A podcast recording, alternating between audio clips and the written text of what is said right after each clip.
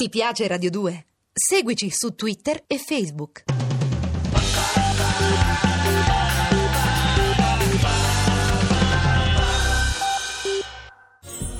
Sì, i provini, i famigerati provini, poi qui siamo in Rai, per cui i primi provini l'ho fatti proprio in Rai, mamma Rai.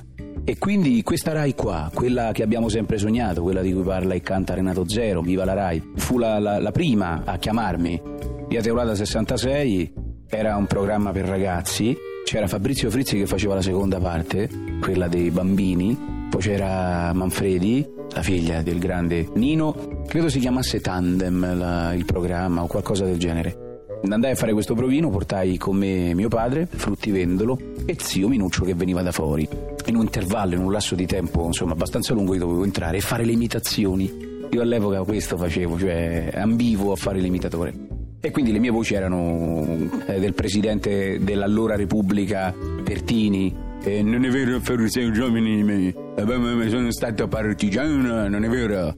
Mi sia sentito il dire, c'era Fanfani, c'era Andreotti, c'erano...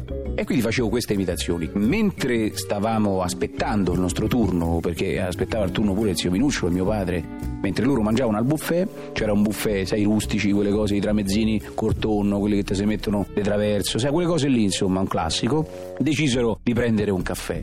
Io ero intento alle mie prove, mentre provavo la memoria, andavo avanti e indietro per il corridoio di via Teulada a bofonchiare. Non è vero, mi, mi si ha sentito il dire che la gente è la gente d'Italia. La gente mi guardava anche con un po' di sospetto, ma di ma chi è sto matto? Però siccome in Rai sono tutti matti, quindi dice, beh, è uno dei tanti. Sarà il solito raccomandato. Facevo avanti e indietro, mio zio decise di volere il caffè. Eh, a zio che viene da fuori che fa? Gli si nega il caffè. E mio padre prese il termos che faceva parte di questo buffet, un bel termos di caffè bianco. Lo prese e tentò di riempire il bicchierino, quelli di plastica, sai, quelli che lo devi tenere se no te casca del lato. Comunque, e non usciva, il caffè non usciva, ma c'era, si sentiva, era pieno, pesava. E quindi svitò leggermente il tappo sopra e non usciva. Continuò a svitare il tappo la seconda volta e non usciva.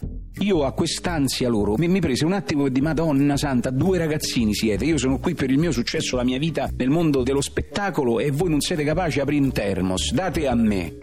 Lo aprì io e uscì tutto il caffè, non di un termos, uscì proprio forse di sei termos, c'erano i caffè anche degli anni precedenti, tutto sui pantaloni bianchi. Ah! Che successe che mi feci proprio marrone, sembrava che me l'ero fatta sotto. La sarta mi disse: No, vieni qua, vieni qua, vieni con me, mo te sistemo io.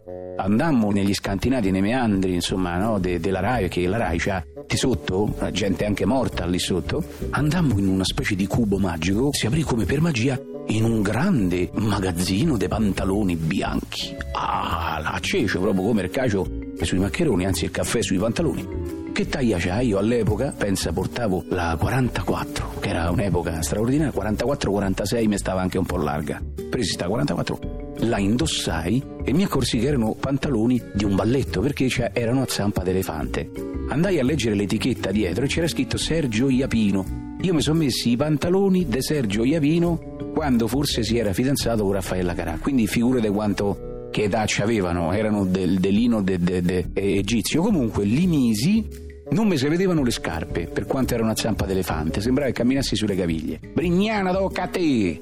Entrai e dentro non c'era più il pubblico, perché chiaramente nel ritardare il mio intervento il pubblico era andato in pausa. Quindi entrai a far provino senza pubblico, ma senza manco i cameraman, perché erano andati in pausa sindacale. Quindi ero da solo, con le telecamere spente, solo una accesa, ma non mi potevo muovere perché se mi muovevo non mi seguiva.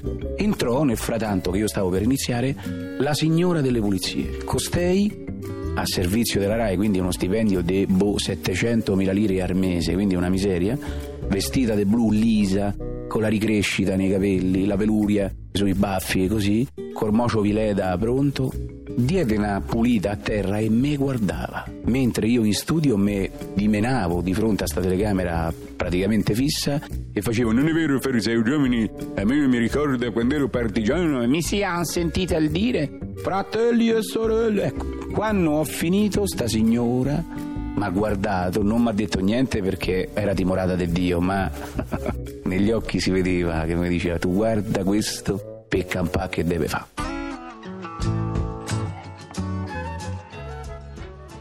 Ti piace Radio 2? Seguici su Twitter e Facebook.